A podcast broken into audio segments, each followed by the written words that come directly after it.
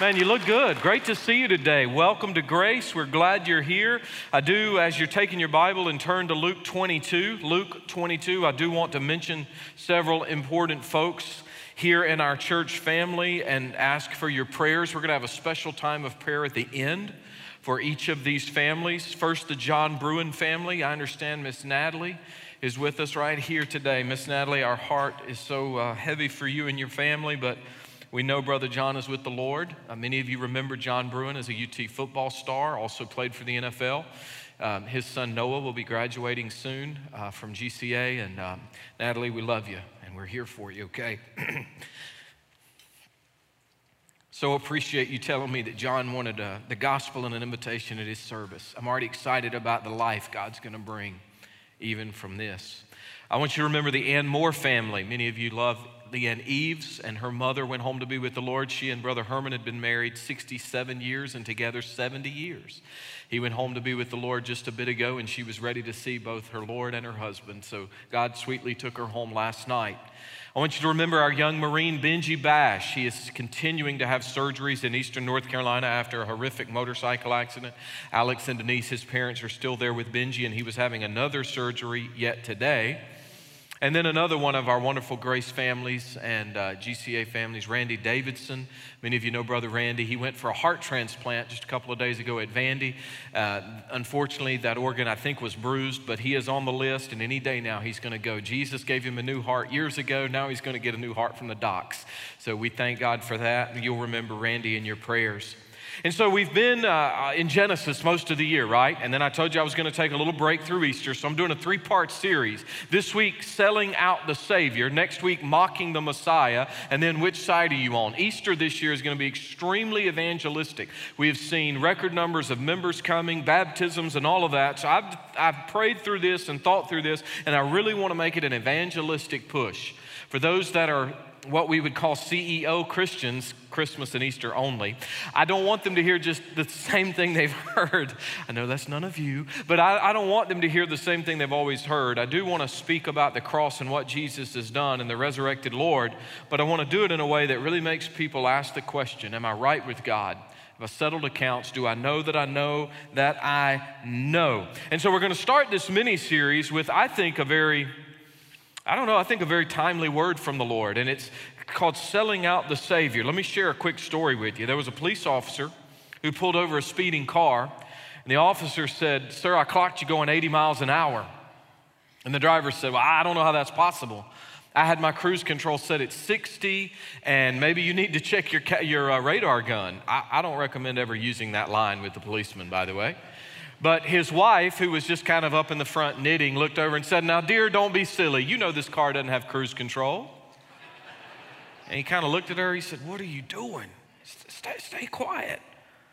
And so the wife just kind of demurely smiles and she says, Honey, you better be glad your radar detector went off when it did, or you would have gotten a higher ticket. And he said, Woman? And the officer said, Sir, you know, radar detectors are illegal in this state. That'll be a second ticket. And by the way, he said, uh, I noticed you weren't wearing a seatbelt.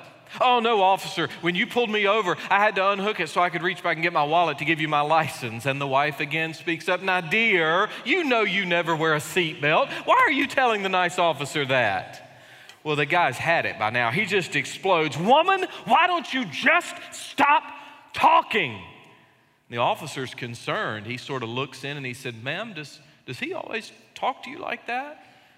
And she said, No, sir, just when he's been drinking. Betrayed, forsaken, sold out. Now, I hope that's never happened to you. I'm going to be honest with y'all. I'm just thankful to still be a married man after what my wife endured in our basement last night during the Carolina Duke game. Because there were several times she said, I'm just going to bed. I can't listen to you anymore. I'm just going to bed. I got slightly animated once or twice. I think there were like 20 lead changes. Did anybody see that? One of the greatest games I've ever seen in all of college basketball. And, and the outcome was just a cherry for me, a Carolina fan, but really, truly, a phenomenal game that could have gone any direction, but our boys are playing for a championship tomorrow night, and I, for one, am excited. I'm running out of light blue shirts, so I'm gonna have to figure something out. But, you know, I'm just glad she stuck with me. And the truth be told, she's always stuck with me for 27 plus years. But sometimes people don't always stick with you, do they? Sometimes you've been betrayed. Sometimes maybe you've been the betrayer. The Lord Jesus knew what it was like to be sold out by someone that was supposed to be very close to him. And I would submit if you've lived long enough today, you've probably been sold out. Or maybe you've been the one selling. Maybe you've been the one that's turned your back on somebody. And I think the Lord has a word for us about this today. I'm sure you're familiar with this story. It can be found in Matthew 26 and Mark 14. I'll use Luke's version here in chapter 22. With that said, stand with me as we honor the reading of God's word. Luke 22, 1 to 6. Now, the Feast of Unleavened Bread drew near, which is called Passover. You guys remember, that's a, a remembering of what happened in Exodus 12 when God said, I'm going to deliver you from Pharaoh.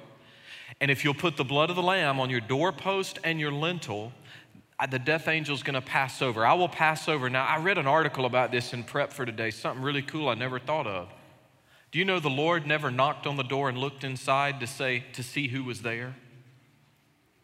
The Lord never took time to see are the occupants of the house worthy? He simply said if you apply the blood, you won't face death the firstborn will be, swear, be spared. Some of you are going to be here today. You're standing up right now, or you're listening, or you're watching now or later, and you're thinking, I'm not worthy of this Savior. You see, it's not about your worth, it's about His perfect sacrifice and His shed blood for you.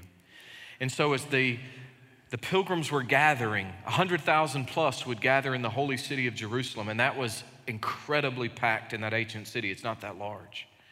And so, as they gathered, this is what they're celebrating God, your deliverance, not because we deserved it, but because we did what you told us. We sacrificed the lamb, and you spared our firstborn. And God can do the same in your life today. Verse 2 And the chief priest and the scribes sought how they might kill him. Look at this for they feared the people. Then Satan entered into Judas, surnamed Iscariot, who was numbered among the twelve. And so he went his way and conferred with the chief priests and captains how he might betray him to them. And they were glad and agreed to give him money.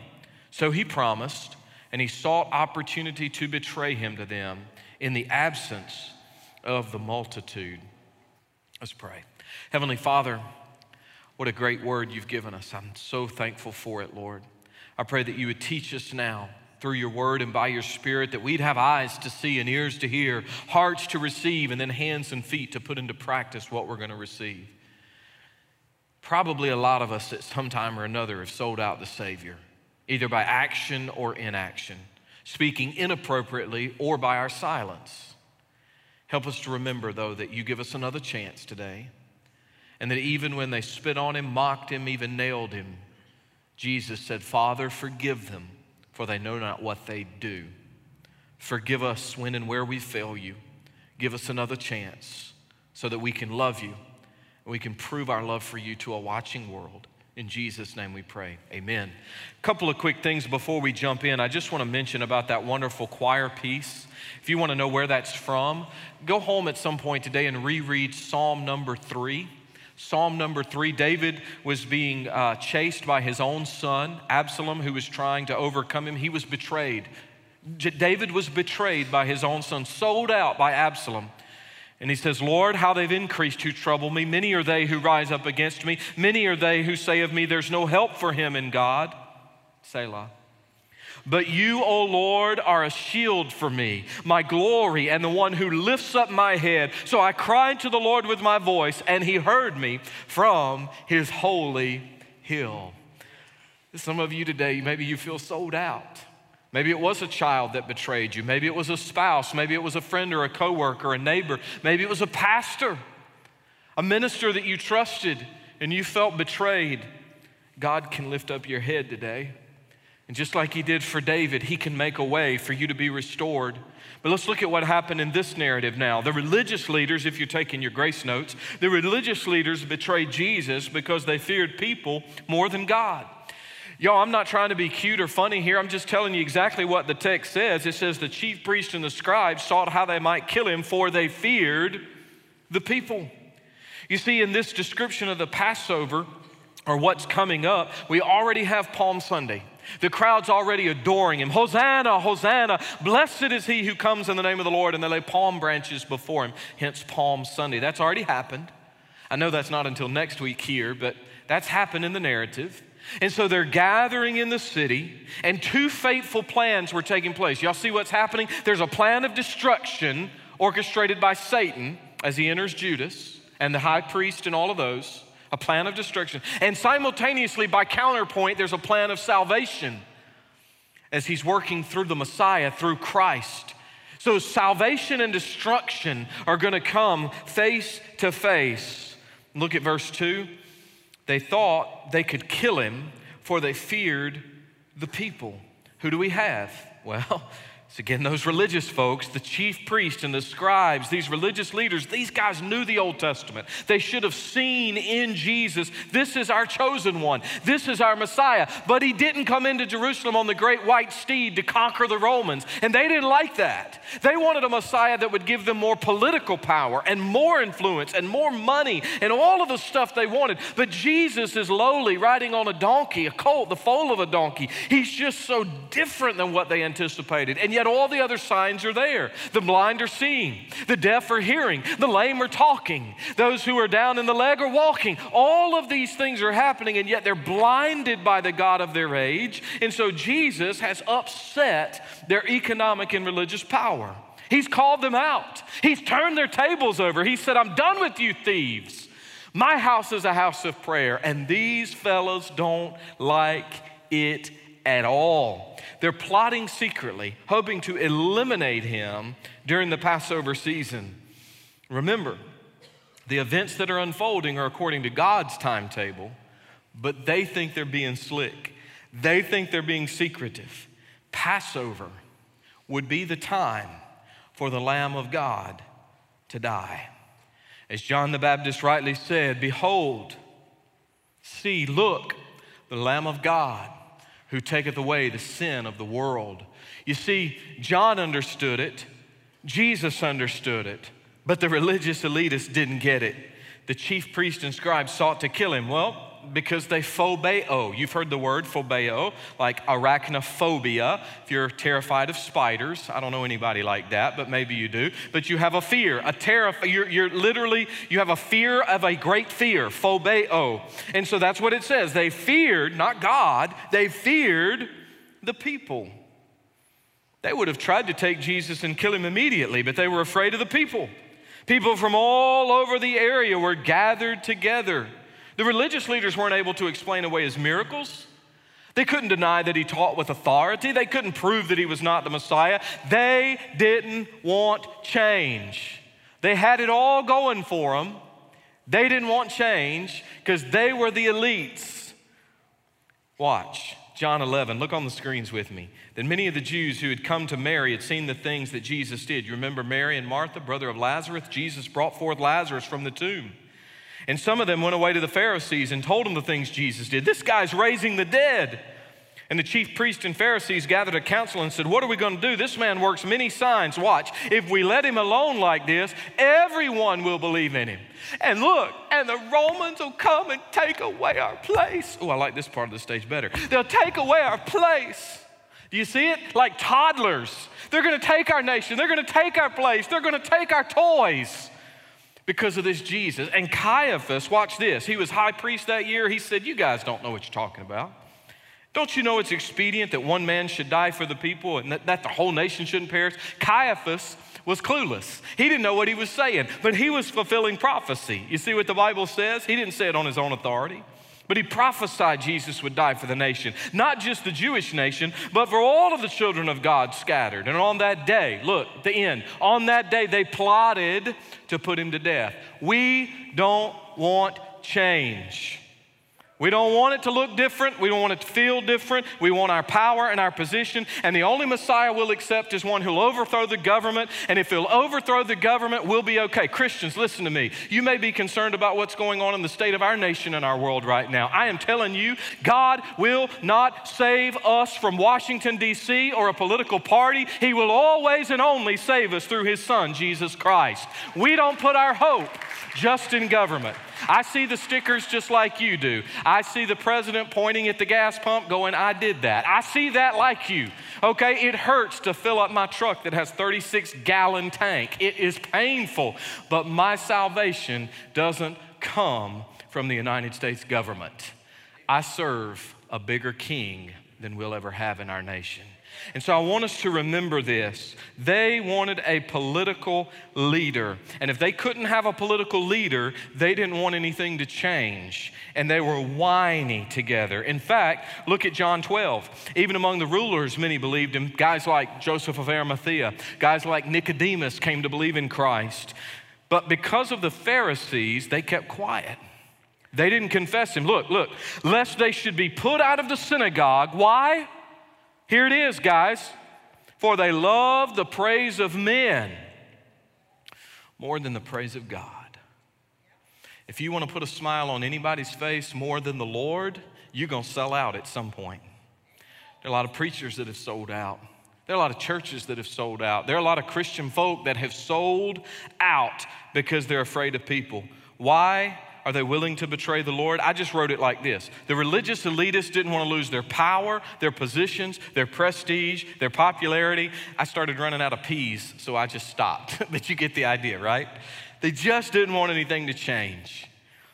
They knew the hearts of the people were turning to Jesus. They feared the people more than God. They heard him yell, Hosanna. They heard him yell, Blessed is he who comes in the name of the Lord. They knew they were losing their grip. And you say, Shame on them. They should have known better. Are we much different, though, honestly? What about contemporary Christians? Do we ever betray the Lord because we fear people more than God? Do you think there's any politically correct preaching going on today? Do we in our educational spheres ever betray the Lord? I remember going to church with a young lady in North Carolina, and we were in a college class together, and she was very faithful in church. But in this particular class, we had a very anti Christian prof who brought in very anti Christian guest speakers. And I'll never forget the day I heard her starting to agree with the very ungodly person in leadership in the classroom. And I know it came down to one simple thing I want you to think I'm smart, and I want to agree with this person who did not have any love for God, and the 25 or other 25 or 30 other college kids in there, they could admire me. But I watched her sell out the Savior, and it made me sick to my stomach. And then the Holy Spirit got all over me, and He said, Hey, who do you think you are? You do the same thing, laughing at the joke you shouldn't be laughing at. You do the same thing by silence when you don't speak up. You do the same thing with your filthy mouth when you say things out there on the road. I'm gonna be honest with you. Last night, there were a couple times I could have easily lost my witness. Cindy, don't say anything. I love you.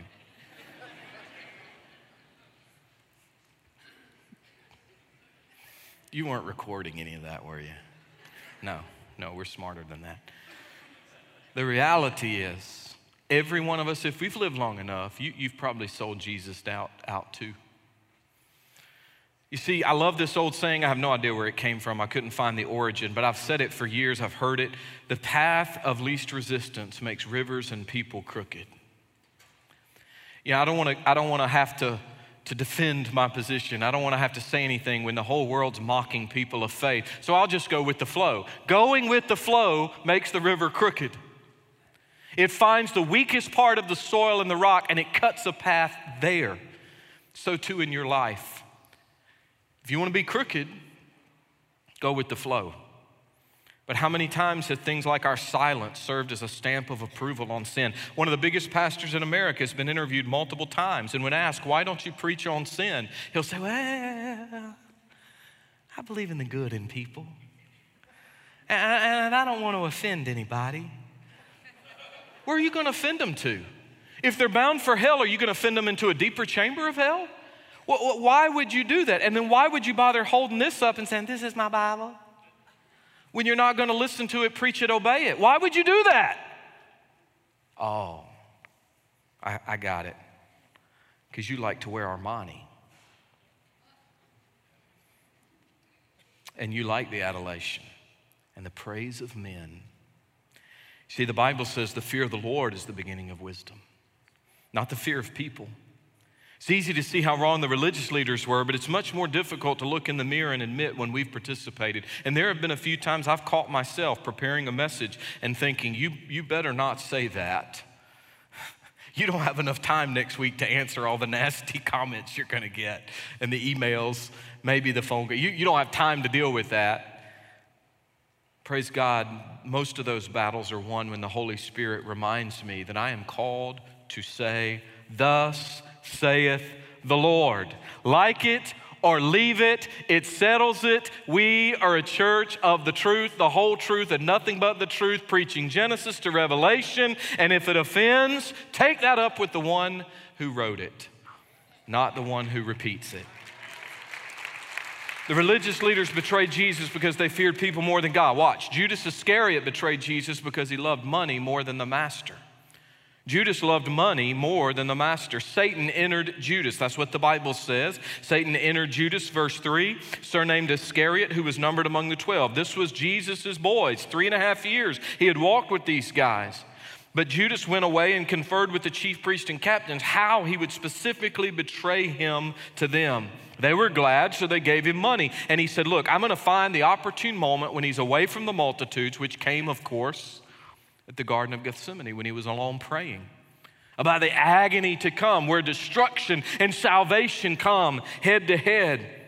Was, was Judas saved? That's a good question. People have asked me that all my ministry. My answer is typically no, because Christians may be oppressed, but true Christians cannot be possessed. You are already possessed as a Christian by the Holy Spirit of the living God. And while Satan may oppress you, that's not what the Bible says here. The Bible says that he possessed, he entered into Judas, meaning that Judas's house was empty, his heart was empty. And I believe he was not lost because he hanged himself, he was not lost due to suicide he was lost because he never truly let Jesus in. In fact, twice it says he was possessed by Satan. On the very lips of the Lord himself in John 13 27, Jesus mentioned that he was filled with Satan, that Judas was filled with Satan. According to Luke 22 4 here, Judas met with some of the religious leaders and captains. That means the guys like the temple guard, the security force, and there were some Levites in that gang. And watch this, don't miss this. So he went his way and conferred with the chief priest. Meaning, I'm not going with Jesus anymore. I'm not going where Jesus says go. I'm not getting the upper room ready like the other boys. I'm going my way. And anytime you go your way, you are apt to sell out the Savior. He's doing things his way. I could preach a whole other series of sermons on that. But what's he going to do? Betray the Lord. Paradidomi. Paradidomi, the word there for betray, to give over, to deliver. I'm going to hand you over. You're to be my confidant, my buddy, my friend, my pal, but I'm ready to give you up, like the lady in the car with her husband. I'm going to give you up. That's betrayal. Jerusalem had somewhere around 100,000 plus people, most Bible scholars tell us, that would come into the city. wasn't that large in antiquity. Still, the ancient city of Jerusalem, not that big. We'll see it in October. It's a small area, but it swelled with people. So the religious leaders knew it's going to be nearly impossible to find this one guy amongst the crowd because Jesus never lifted himself up. Jesus never wanted to be seen. Let me give you a couple of great quotes. Matthew Henry, the great commentator, said, it's hard to say whether more mischief is done to Christ's kingdom by the power of its open enemies or by the treachery of its pretended friends. But without the latter, its enemies could not do so much evil as they do. You know what leads people to Jesus as well as anything else? A Christian that's really sold out to the Savior. You know what keeps more people away from Jesus than anything else? A so called Christian who's actually selling out the Savior. Those are two very different things. Those are two very different things. When people look at us and say, Hypocrite, I told you, that very, very well known pastor who just came out in a three part docu-series, and sure enough, not only was his protege in New York messing with other women, but it comes out that he overindulged, he drank too much, he took pills. He just wanders into a hotel room of a lady that was not his wife and spends 40 minutes there trying to find his way back out. And was just fired from probably the largest church network in the world today, certainly the most influential by way of worship music. Now, the point is this consider yourself also lest you fall. I'm not standing here to brag and say, Look at me, I've been faithful to my wife. I'm here to tell you that anybody can fall, and you must doubly and triply and quadruply guard your heart and guard your life and guard your spouse and guard your ministry, lest the watching world says, See, look, there's another one. They're all the same. Look at those pastors. It's all about the gold and it's all about the girls and it's all about the glory. No, it's only about the glory of God. It's not about the gold and it's not about the girls. It's about being faithful to the wife of your youth. It's about being faithful to say what Jesus has said. It's about being faithful to do what God has called you to do. And like J. Vernon McGee said, it is impossible for a Christian to truly be demon possessed, but it is very possible, McGee says, for a church member who is not a Christian to be possessed.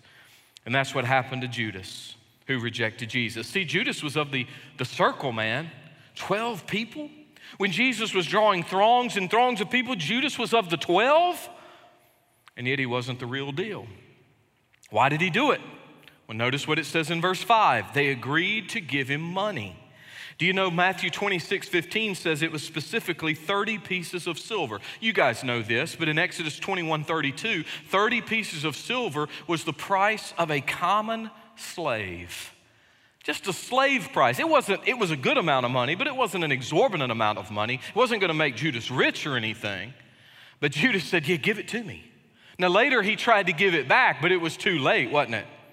And so, as he promised, he sought opportunity to betray the Lord because he loved money more than the master. You say, Bobby, wait a minute. Can you prove to me that Judas really loved money that much? Well, I can try.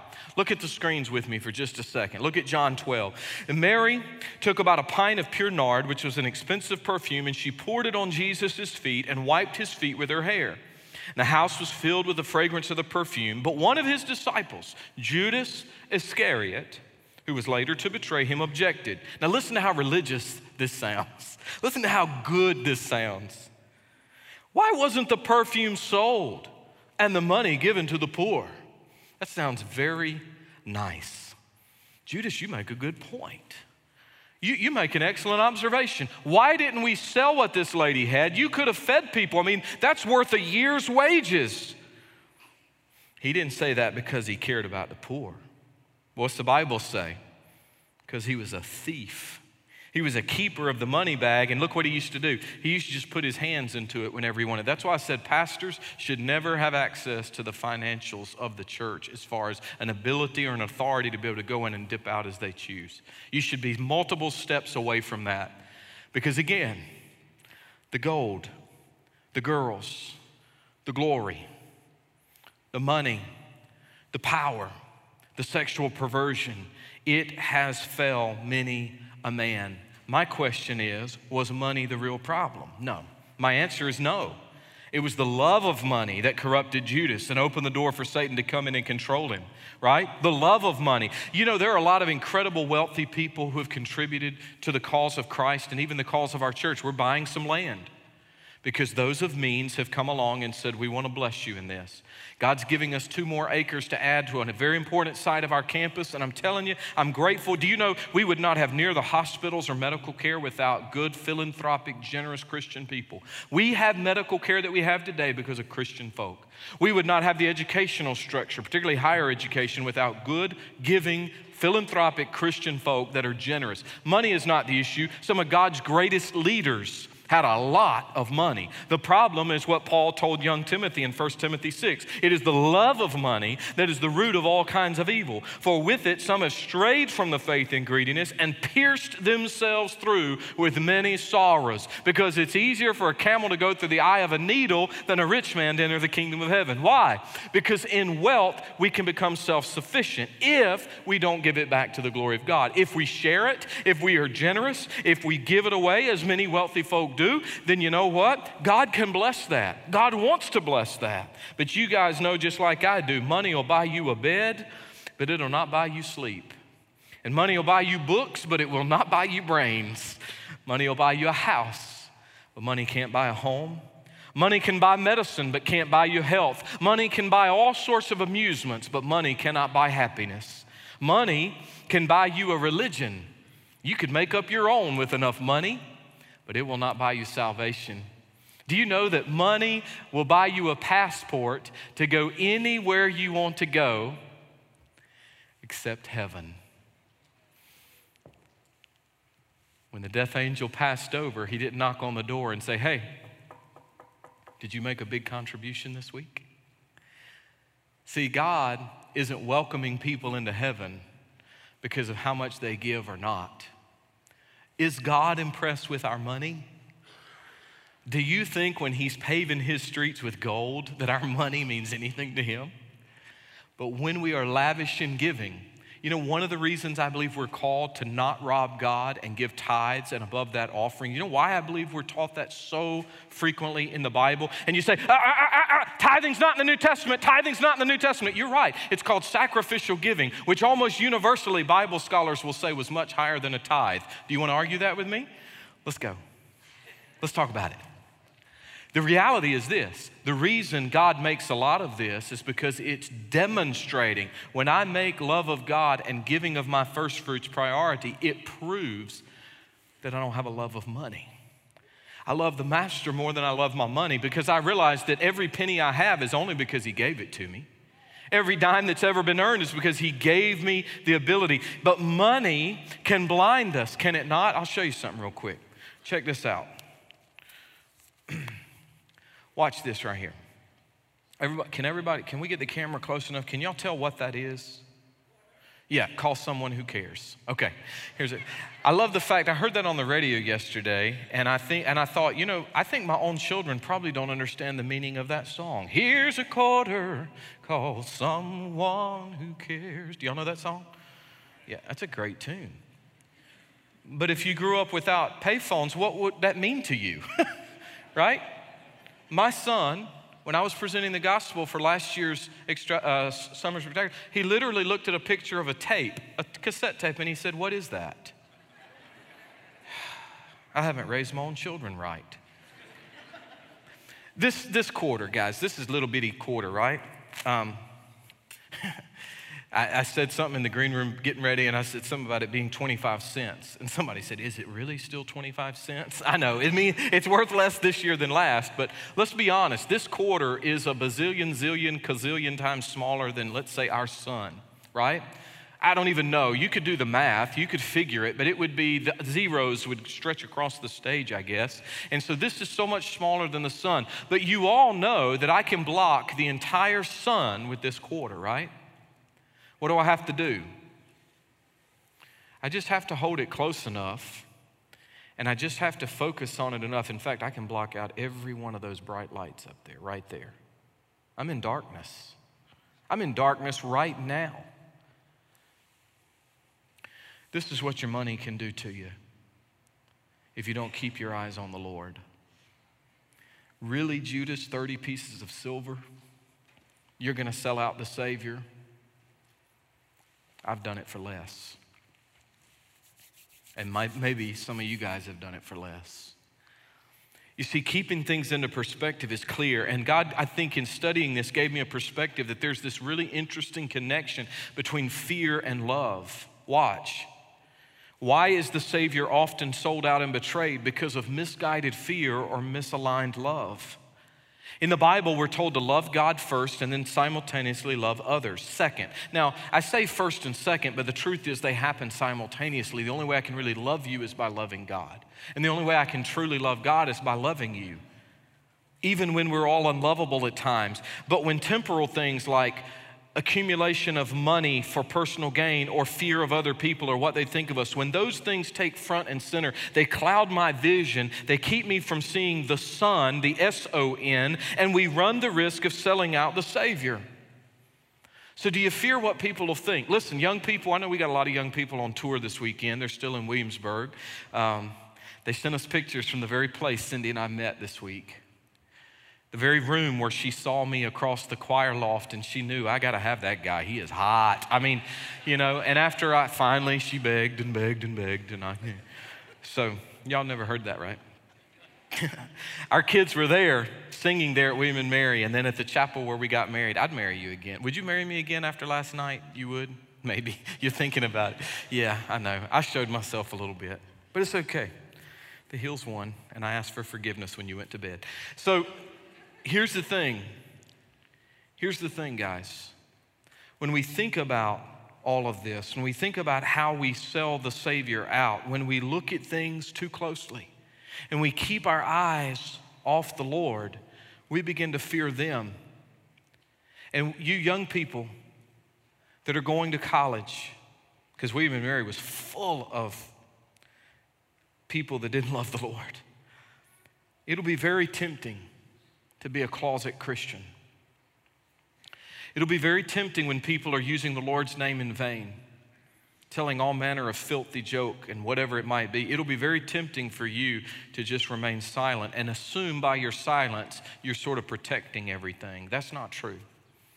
You're betraying the Lord. You're just giving him over in that moment. I'm not saying you have to beat your buddies over the head with a King James Bible, but we've got to be the ones to be salt and light in a dark world that needs preservation, flavor, and it needs to drive out darkness.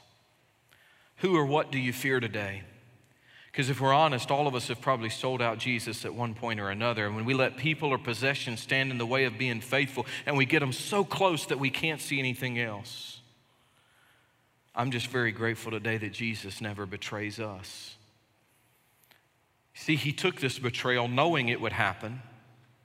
He went all the way to Calvary's cross to take your place and mine. And just like the, the, the lamb, the blood of the Passover lamb had to be personally applied, Jesus would say, You must receive me. And if you'll receive my sacrifice on your behalf, I'll never leave you. I'll never forsake you. Even when he was being spit upon and mocked and nailed, he said, Father, forgive them, for they know not what they do. Because Jesus will never leave us. But we live in a world that has so much betrayal. What have we learned? The religious leaders betrayed Jesus because they feared people more than God, and Judas Iscariot betrayed Jesus because he loved money more than the master. See, misplaced fear and misplaced love. Love others but fear God. Have a reverent, holy awe and healthy fear of God. I want to close with a story of betrayal that's all too common. It's one I wish I had not heard multiple times over the last few decades. There was a woman in her mid 30s driving to the grocery store on a Sunday afternoon to buy a couple of weeks' worth of groceries.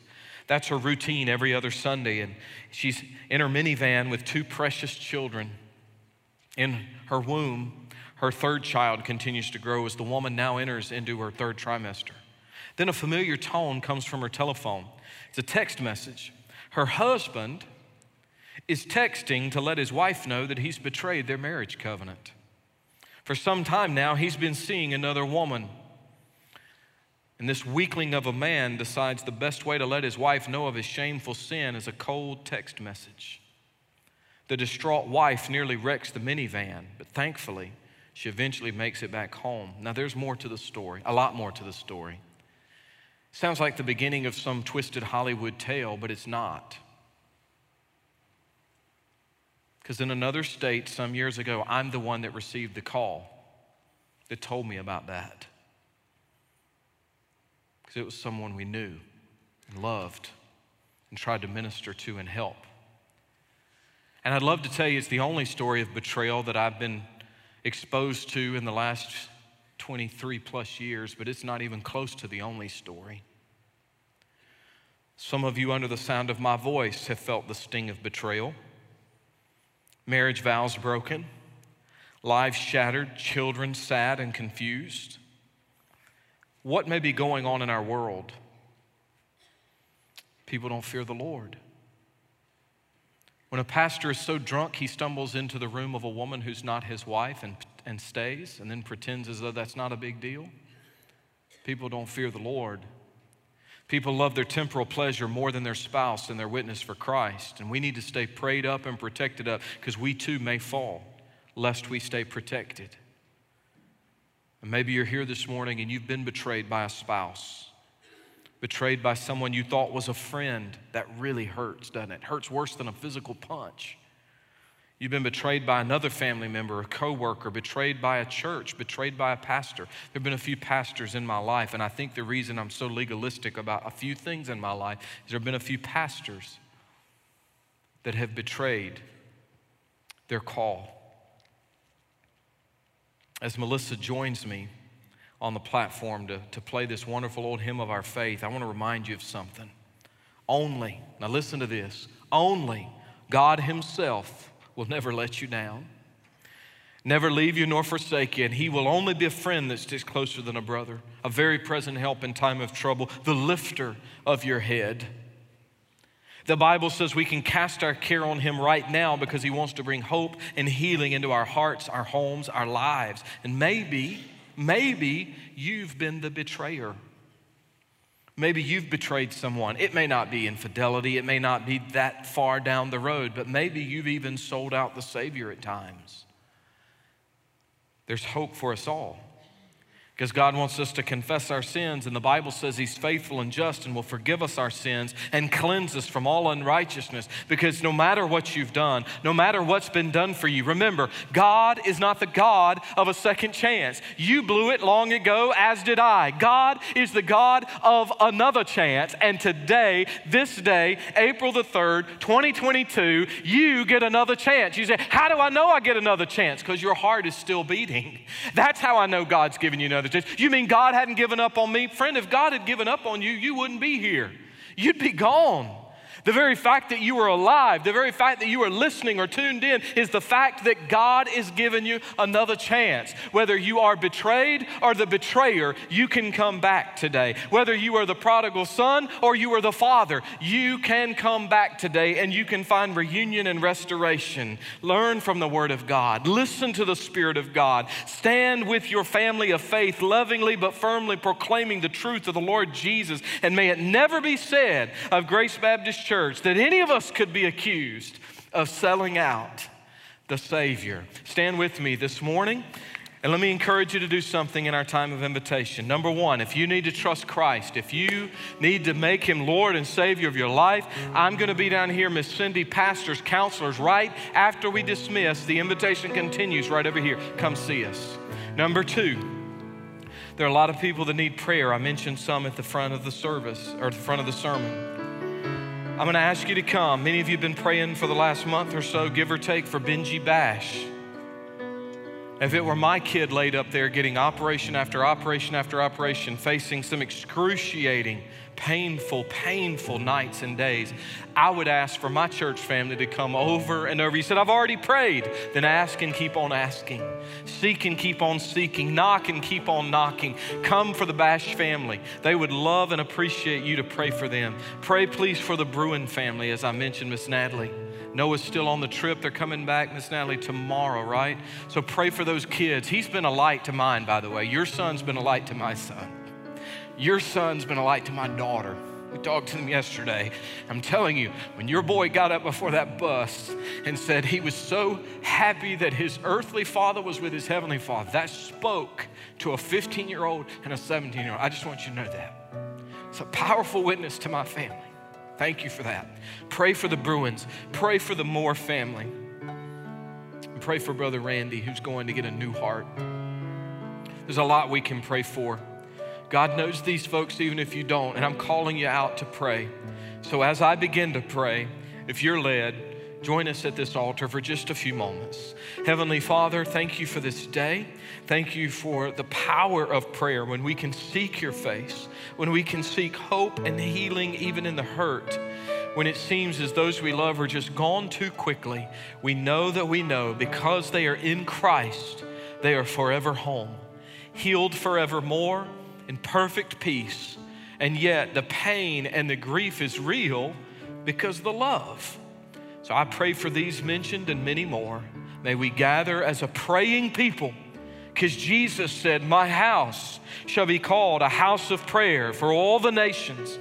Let it begin right here in our Jerusalem. In Jesus' name we pray. Amen. Church, would you come?